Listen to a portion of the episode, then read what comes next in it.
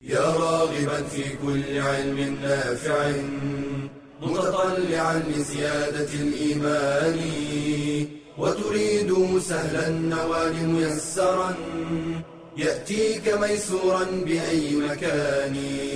زاد زاد أكاديمية ينبوعها. صاف صاف ليروي غلة الظمآن.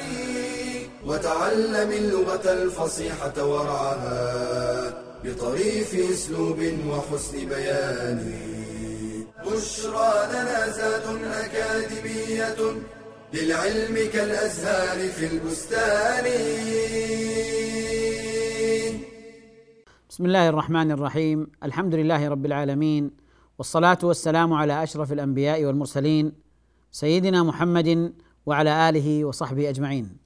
أرحب بكم أيها الإخوة الكرام والأخوات الكريمات في هذا الدرس الحادي والعشرين من دروس النحو في أكاديمية زي زاد آه، التي نسأل الله عز وجل أن يبارك فيها.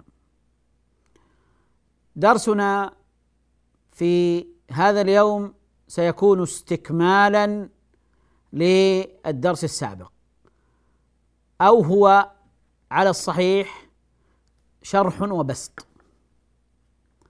تحدثنا في الدرس السابق عن الأفعال التي تنصب أكثر من مفعول وقلنا إنها على قسمين ما ينصب مفعولين وما ينصب ثلاثة مفاعيل. وقلنا ان ما ينصب مفعولين قسمان ما ينصب مفعولين أصلهما المبتدأ والخبر وهو باب ظن وأخواتها. والقسم الثاني ما ينصب مفعولين ليس أصلهما المبتدأ والخبر. درسنا اليوم سيكون عن باب ظن وأخواتها. ظن وأخواتها هذه من الأفعال الناسخة التي تدخل مع مرفوعها يعني مع الفاعل تدخل على الجملة الإسمية على المبتدأ والخبر فتنصب المبتدأ مفعولا أول وتنصب الخبر مفعولا ثانيا. حينما أقول مثلا ظننت الرجل حاضرا. ظننت ظننت هي عبارة عن ظن لكن لما اتصلت بالتاء بتاء الفاعل هذا الفعل الماضي لما اتصل بتاء الفاعل بني على السكون لاتصاله بهذا الضمير ضمير الرفع المتحرك. بني على السكون. اذا ظن النون الثانية في الأصل نون مفتوحة لكن لما اتصلت بالتاء أصبحت ساكنة وأصبح الفعل مبنيا على السكون فلزم من ذلك فك الإدغام. ظن. ظنن. ظننت. ظننت. طيب. اذا ظن فعل ماض مبني على السكون لاتصاله بتاء الفاعل والتاء ضمير متصل مبني على الضم في محل رافع فاعل. اذا ظن مع الفاعل. ظننت. الرجل مفعول أول. منصوب وعلامه نصبه الفتحة. حاضرا مفعول ثان منصوب وعلامه نصبه الفتحة. الرجل الرجل وحاضر أصلهما مبتدأ وخبر. الرجل حاضر. ظننت الرجل حاضرا. فبهذا تكون ظن وأخواتها تكون ظن وأخواتها آه، آه، من الأفعال الناسخة التي دخلت على المبتدأ والخبر فنصبت الأول ونصبت الثاني نصبت الأول مفعولا أول والثاني مفعولا ثانيا. وهذه آه، الأفعال كما سبق الحديث تنقسم قسمين. أفعال تسمى أفعال القلوب. أفعال القلوب. والقسم الثاني أفعال التحويل التحويل. في درسنا هذا سنعنى بالحديث عن أفعال القلوب. أفعال القلوب لماذا سميت بهذا الاسم؟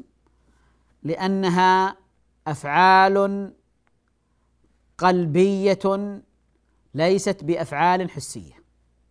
يعني كتب وجلس وقرأ ونظر وأكل كلها أفعال حسية. لكن هذه الأفعال التي هي باب ظن وأخواتها هي أفعال قلبية غير حسية.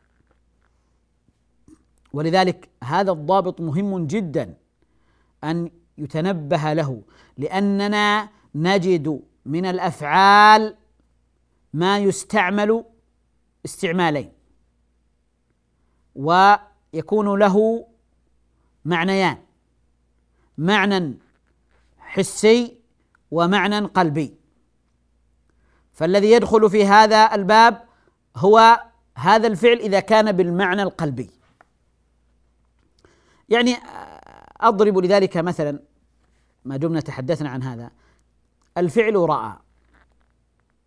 هل نعد هذا الفعل رأى من الافعال من من من باب ظن واخواتها من أخوات ظن؟ رأى. الجواب نقول إن كان بمعنى الإبصار وبمعنى المشاهدة ونسميها رأى البصرية رأى البصرية. يعني حينما أقول آه، آه، آه، رأيت الكتاب يعني شاهدته. وحينما أقول رأيت جارنا خارجا من من من بيته رأيته يعني أبصرته. فهذه لا تدخل في باب ظن. لا تدخل في باب ظن. لماذا؟ لأنها هنا ليست قلبية. ليست قلبية.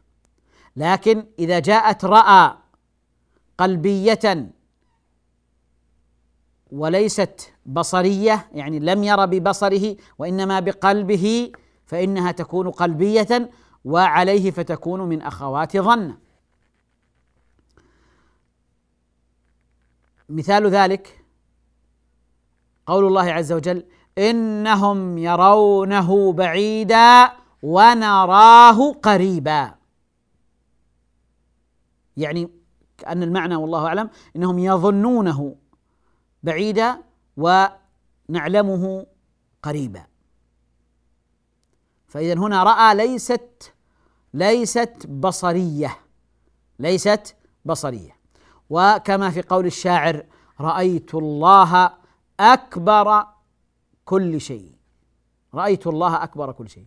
لا أحد يقول إن رأى هنا بصرية وإنما هي علمية قلبية. فاذا المعنى معنى الفعل هنا مهم جدا لتحديد بابه لتحديد بابه. آه ظن وأخواتها كما قلنا تنقسم قسمين أفعال القلوب وأفعال التحويل. وسيأتي الحديث عن أفعال التحويل. أفعال القلوب تنقسم قسمين. أفعال اليقين وأفعال الرجحان. نتحدث عن هذين القسمين بعد الفاصل إن شاء الله تعالى.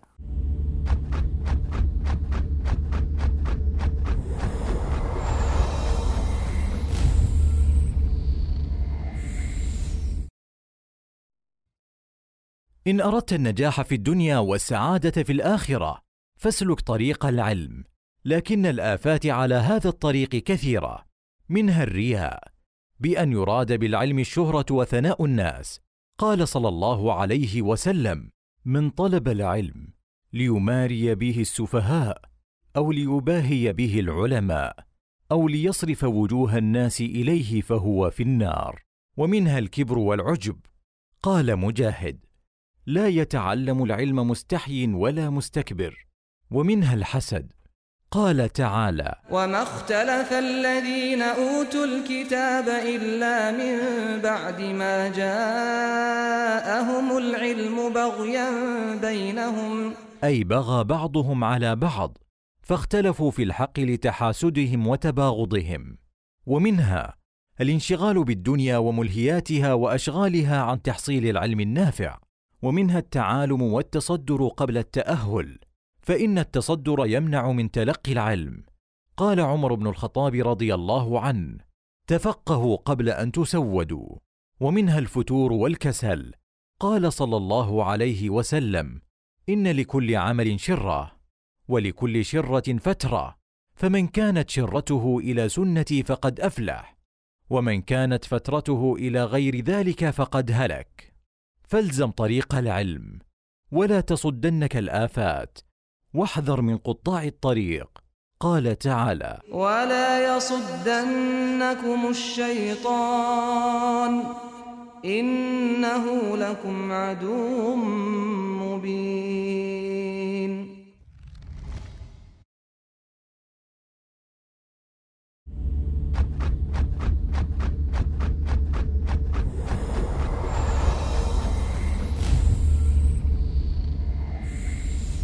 بسم الله الرحمن الرحيم. أفعال القلوب التي هي آه، القسم الأول من باب ظن وأخواتها هذه أفعال القلوب تنقسم قسمين. ما يدل على اليقين على اليقين وما يدل على الرجحان. يعني ليس يقينا وإنما ترجيح. القسم الأول أفعال اليقين يعني تدل على تيقن وقوع الخبر أو على تيقن الخبر. على تيقن الخبر. يعني حينما أقول علمت العلم نافعا فهنا يقين. يقين. وحينما آه، يقول الشاعر رأيت الله أكبر كل شيء فهذا يقين. لا يمكن أن يتطرق إليه الشك. فاذا هذه تسمى أفعال اليقين تيقن الخبر. والنوع الثاني أفعال الرجحان يعني ليس يقينا وإنما ظن راجح. ظن راجح. فهو يعني قريب من اليقين لكنه ليس يقينا وإنما ظن راجح. ظننت الباب مفتوحا. ظننت الباب مفتوحا. هذا ظن وهو رجحان. فاذا القسم الأول أفعال اليقين والقسم الثاني أفعال الرجحان.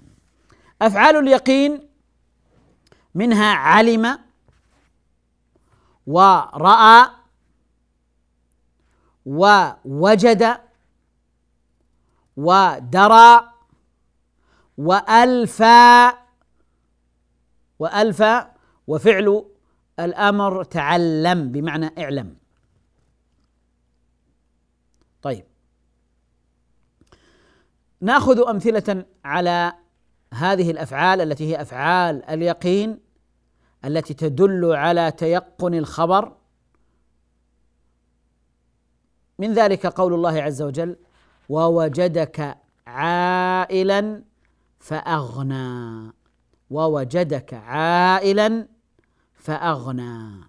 يعني هذا فعل يدل على اليقين. آه، علمك الله عائلا فأغناك. ووجدك عائلا. السؤال لكم أيها الإخوة والأخوات أين المفعول الأول وأين المفعول الثاني في هذه الآية ووجدك عائلا فأغنى ووجدك عائلا فأغنى وجد هذا فعل ماض طيب الفعل أين فاعله؟ أين فاعله؟ هل هو الضمير الكاف أم هو شيء آخر؟ الجواب الفاعل هنا ضمير مستتر تقديره هو عائد على الله عز وجل. ووجدك ربك يعني. ووجدك ووجدك فهو فالفاعل ضمير مستتر. طيب أين المفعول الأول وأين المفعول الثاني؟ المفعول الأول هو الكاف الكاف في ووجدك ضمير متصل ضمير متصل مبني على الفتح في محل نصب مفعول أول. وعائلا مفعول ثان منصوب علامة نصبه وعلامة نصبه الفتحة. كأن الكلام أنت عائل.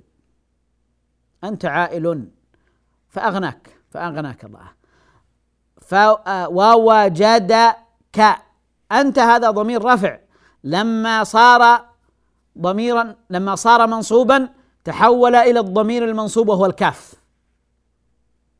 ووجدك عائلا فأغنى. طيب. كذلك قول الله عز وجل إنهم ألفوا آباءهم ضالين. وجدوهم ضالين علموا تيقنوا من ذلك. وإنهم ألفوا آباءهم ضالين. السؤال أين المفعول الأول وأين المفعول الثاني؟ والجواب إنهم ألفوا ألفوا. هذا فعل وفاعل. وآباءهم آباء هذا المفعول الأول. وضالين المفعول الثاني. آباء مفعول أول منصوب وعلامة نصبه الفتحة الظاهرة. وضالين مفعول ثان منصوب وعلامة نصبه الياء لأنه جمع مذكر سالم. إذا إنهم ألفوا آباءهم ضالين. المفعول الأول آباء والمفعول الثاني ضالين أصلهما المبتدأ والخبر. فأصل الكلام آباؤهم ضالون. مبتدأ وخبر آباؤهم ضالون. إنهم ألفوا تيقنوا علموا وجدوا ألفوا آباءهم ضالين. مفعول أول ومفعول ثاني. رأيت الله أكبر كل شيء. رأيت هذا فعل وفاعل. ولفظ الجلالة لفظ الجلالة الله في موضع مفعول الأول. لفظ الجلالة مفعول أول منصوب. وأكبر مفعول ثاني مفعول ثاني منصوب. مفعول ثاني منصوب وعلامة نصبه الفتحة. كذلك أيضا حينما نعرب قول الله عز وجل أفمن زين له سوء عمله فرآه حسنا فرآه حسنا رأى فعل ماض وفاعله ضمير مستتر والهاء ضمير فرآه. الهاء ضمير متصل مبني في محل نصب مفعول أول. وحسنا مفعول ثان مفعول ثان. وهكذا أيها الإخوة أفعال اليقين أفعال اليقين كلها بهذه الصورة وعلى هذه الشاكلة تنصب مفعولين أصلهما المبتدأ والخبر وهي تدل على آه، اليقين. حينما نقول علم علم أيضا من أفعال اليقين بل هي ربما تكون أم الباب أم أفعال أم باب أفعال اليقين. حينما نقول مثلا آه علمت الحق منتصرا. اذا هنا علم هذه علم من أفعال اليقين وهي ربما تكون أم الباب دلالتها على اليقين. علم حينما نقول علمت الحق منتصرا فعلم هنا تدل على اليقين وتيقن الخبر. تيقن الخبر. علمت الحق منتصرا فعلم فعل والتاء الفاعل والحق مفعول أول. الحق مفعول أول منصوب وعلامة نصبه الفتحة. ومنتصرا مفعول ثان منصوب علامه نصبه الفتحة. اذا هذه أفعال اليقين وهي النوع الأول من باب ظن وأخواتها علم ورأى ووجد ودرى وألفى وتعلم بمعنى أعلم. كلها أفعال تدل على اليقين وتنصب مفعولين أصلهما المبتدأ والخبر. بعد الفاصل إن شاء الله سنتحدث عن القسم الثاني وهي أفعال الرجحان.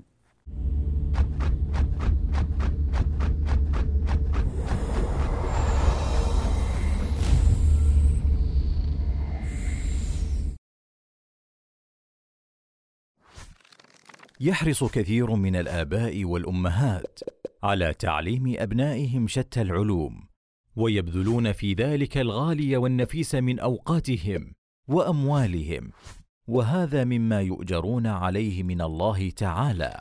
ولكن هل اعتنوا مع ذلك بتعليمهم أدب العلم وسمته؟ فهو الذي يهذب أخلاقهم ويحسن طباعهم. فحاجة الأطفال إلى الأدب وحسن الخلق أشد من حاجتهم إلى كثير من العلم. لهذا كان السلف يحرصون على تعليم أبنائهم الأدب قبل العلم.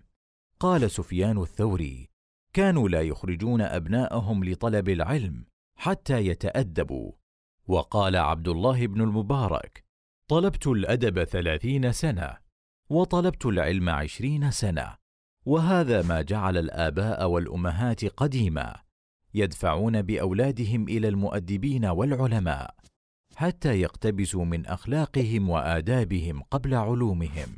قال الإمام مالك بن أنس رحمه الله تعالى كانت أمي تعممني وتقول لي اذهب إلى ربيعه فتعلم من أدبه قبل علمه وذلك أن العلم لا ينتفع به إلا بطهارة القلب عن مساوئ الأخلاق ولعل هذا الأمر.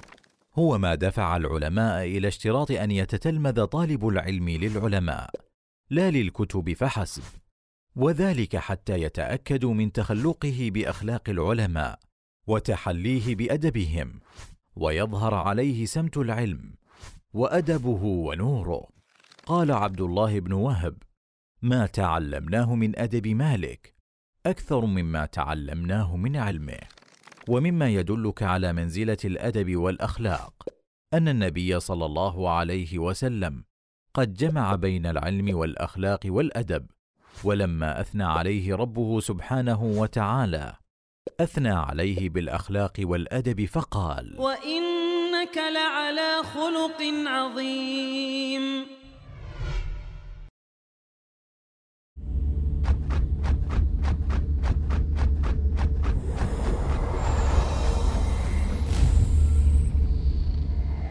بسم الله الرحمن الرحيم. تحدثنا قبل الفاصل عن القسم الأول من أفعال القلوب وهي أفعال اليقين.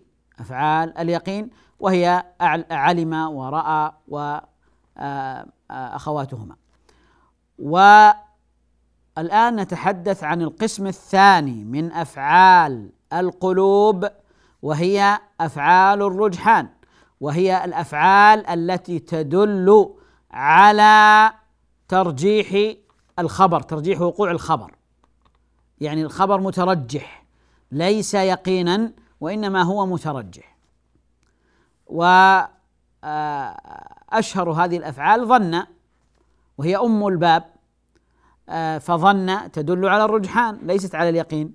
ظن وحسب وخال وزعم وعد وهب.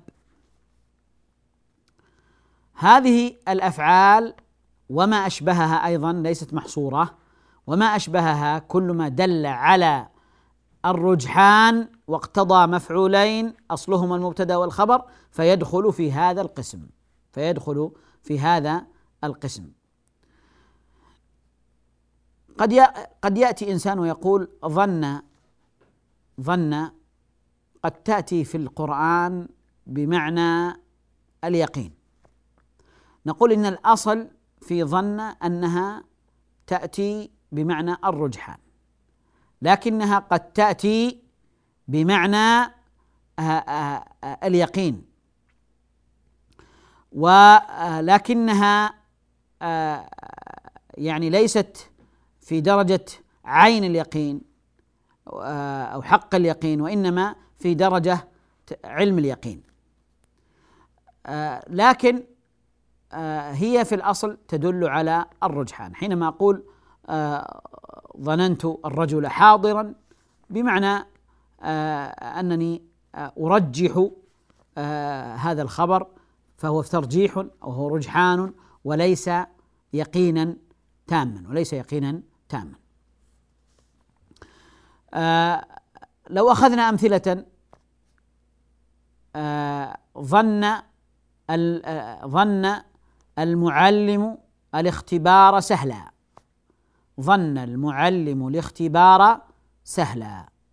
ظن هنا فعل ماض مبني على الفتح والمعلم فاعل مرفوع وعلامة رفعه الضمة والاختبار مفعول به أول. منصوب علامة نصبه الفتحة الظاهرة الاختبار. وسهلا سهلا مفعول به ثان منصوب وعلامة نصبه الفتحة الظاهرة. والمفعولان أصلهما المبتدأ والخبر. المفعولان أصلهما المبتدأ والخبر. فلو أتينا يعني اقتطعنا المفعول الأول والثاني نقول الاختبار سهل مبتدأ وخبر مبتدأ وخبر. فلما دخلت ظن انتقل المبتدأ ليصبح مفعولا أول وانتقل الخبر ليصبح مفعولا ثانيا. ظن المعلم الاختبار سهلا. قال الله عز وجل زعم الذين كفروا أن لن يبعثوا. أن لن يبعثوا. هذه زعم أيضا آه، من هذه الأفعال. والمثال المذكور الذي بين أيديكم زعم الجاحدون القرآن كلام البشر. زعم الجاحدون القرآن كلام البشر. فزعم هنا فعل ماض والجاحدون فاعل مرفوع وعلامة رفعه آه، الضمة والقرآن مفعول به مفعول به أول منصوب وعلامة نصبه الفتحة وكلام مفعول به ثان منصوب وعلامة نصبه الفتحة وهو مضاف والبشر مضاف إليه. إذا هذا مثال أيضا على هذه الأفعال التي تدل على الرجحان وتنصب مفعولين وتنصب مفعولين أصلهما المبتدأ والخبر. آه كذلك مثلا نأخذ مثالا من الأمثلة هب. هب هذه من الأفعال التي تنصب مفعولين أصلهما المبتدأ والخبر وهي فعل آه غير متصرف جامد. لا يأتي منه إلا فعل الامر وهو بمعنى افترض. بمعنى افترض أو رجح أو كذا آه، أو ما أشبه ذلك. يعني مثلا حينما أقول مثلا هب الدرس سهلا أو هب الدرس صعبا هب الدرس صعبا ماذا ستصنع؟ ماذا ستفعل؟ هب ها؟ هنا هب هذه فعل أمر. لكن هذا الفعل هب يأتي بهذه الصيغة فعل الامر يأتي وله أكثر من معنى له أكثر من معنى. يعني هنا هب هب الدرس سهلا هب الدرس صعبا هب أخاك يعني هب أخاك ظالما يعني هب أخاك اعتدى. ماذا ستصنع؟ ماذا ستفعل؟ ما هو موقفك؟ هب يعني بمعنى افترض. بمعنى افترض أنه كذا، افترض أن الدرس سهل، افترض أن الدرس صعب مثلا. فرضا. لكن هب بمعنى أعطي امنح. هذا باب آخر. ولا علاقة له به هنا. يعني كما في قول الله عز وجل آه هب لي من لدنك وليا. رب هب لي حكما. هذه رب هب لي من لدنك ذرية طيبة. هذه الأفعال هب بمعنى آه، أعطني على وجه الهبة. هي من الفعل وهب يهب. وفعل الأمر هب. فهي ليست من هذه الأفعال. لكن هب التي بمعنى افترض أو آه، هب بمعنى آه، يعني آه، ظن به ظنا راجحا هب الرجل حاضرا فهذه تدخل في أفعال الرجحان تدخل في أفعال الرجحان. اذا أفعال باب ظن وأخواتها القسم الأول منها أفعال القلوب وهذه الأفعال أفعال القلوب تنقسم قسمين أفعال اليقين والتي تحدثنا عنها وأفعال الرجحان التي ذكرناها قبل قليل. هذه هي أفعال آه، القلوب. كلها أفعال القلوب. ما يدل على اليقين وما يدل على الرجحان وكلها من باب ظن وأخواتها وكلها تنصيب مفعولين أصلهما المبتدأ والخبر. آه، وكلها أفعال ناسخة. بهذا القدر نكتفي ونلتقي إن شاء الله في درس قادم. أستودعكم الله. والسلام عليكم ورحمة الله وبركاته. يا راغبا في كل علم نافع متطلعا لزيادة الإيمان وتريد سهلا النوال ميسرا. يأتيك ميسورا بأي مكان. زاد زاد أكاديمية ينبوعها. صاف صاف ليروي غلة الظمآن. وتعلم اللغة الفصيحة ورعاها بطريف أسلوب وحسن بيان. بشرى لنا زاد أكاديمية للعلم كالأزهار في البستان.